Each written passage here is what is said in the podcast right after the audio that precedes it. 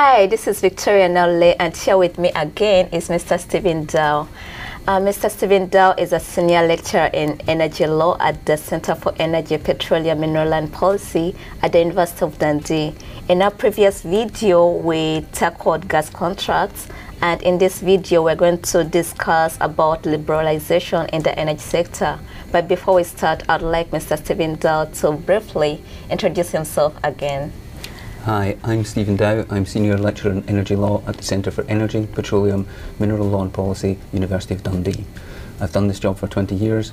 Um, I started very young, I'm not that old. I've taught around the world, I've taught a lot of students, I've taught state companies, I've taught commercial companies, I've taught uh, ministries, I've uh, given advice to governments, some of which they've listened to and hopefully ignored most of it. Um, and I hope to do it for some considerable time to come. Uh, thank you very much for the introduction. Uh, so in this video, we want to focus on liberalization of the energy sector. Many countries around the, the world have introduced privatization and liberalization. So I want us to discuss the prospects and challenges of liberalization in the energy sector. Okay, first, privatization and liberalization are two slightly different things. Privatization is the sale of the state assets. Mm -hmm. You can only do this once and you can only attach terms and conditions to that sale, the terms and conditions being what the market looks like and what the regulatory structure looks like after the privatisation. But you can only really do that once, and that is a huge challenge for governments. Liberalisation is a very simple concept. It just introduces some form of competition into energy markets. Now, the trick, of course, is that you can introduce any amount of competition that you actually want to introduce. Some governments have introduced very little competition. Look at China. Mm. Some have introduced an awful lot. Look at Europe, particularly the UK, particularly the eastern seaboard of the United States, although they didn't do much privatisation to start with.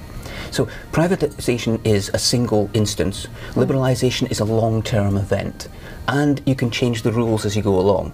You can start with a little bit of liberalisation and go to a lot of liberalisation. When we talk about a little bit of liberalisation, that means that the parties are having a little bit of competition between themselves. A lot of liberalisation is a lot of competition. Mm -hmm. Now remember, you don't have to have everybody competing. You can have, for example, different rules for a state company. You can have special generators who are out there in the, in the electricity sector. We treat renewable generators typically differently. We treat nuclear generator typically differently.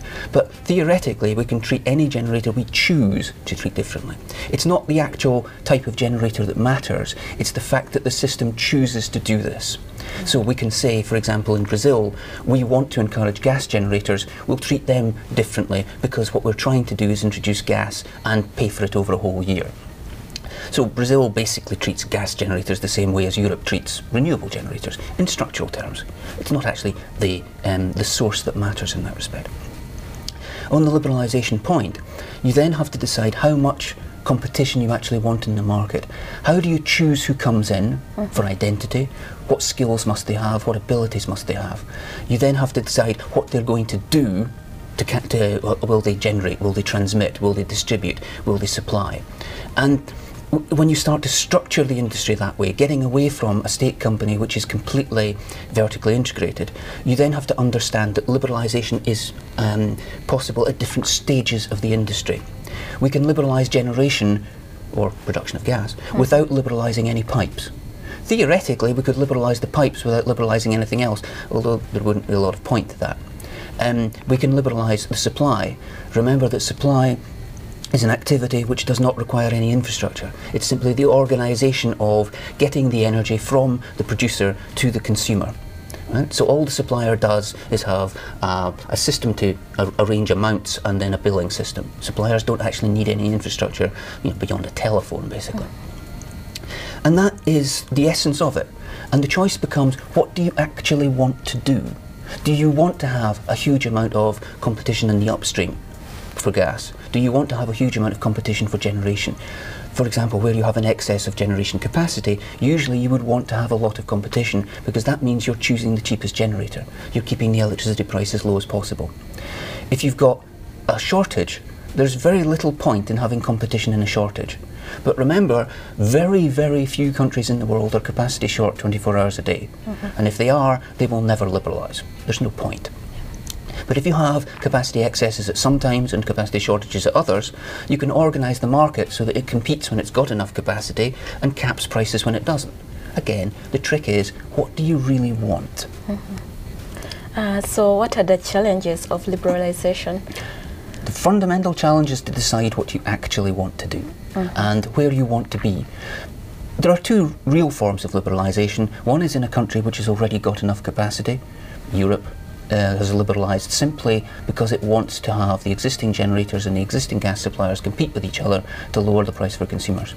The other form of liberalisation is where there is a capacity shortage, at least at some point in the day, when liberalisation occurs to encourage new people to come into the market. And at that point, you can decide what kind of people you want. Do you want big generators? Do you want on-grid generators? Do you want off-grid generators? You can decide to have liberalisation in generation, liberalisation in supply, liberalisation in pipes. You don't have to have pipes and wires liberalised at all. The state mm-hmm. can run them. But you need then need a licensing system which separates out generation, transmission, distribution, supply. And that's how you control it. You simply say, this is my licensing system, here are the terms and conditions attached to the license, do you want to come in and do this, or do you not want to come in and do this? And then the real trick is to decide what you want.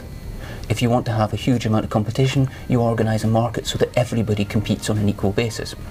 If you want a limited amount of competition because you want to protect renewables or you want to protect the nuclear generators, or in the case of the Brazilians, you want to protect the gas generators, you simply set the market up to do that. All right. Uh, thank you very much, Stephen Dow. Thank you. That marks the end of our second video on liberalization. The next video we shall be talking about renewable energy. Stay tuned.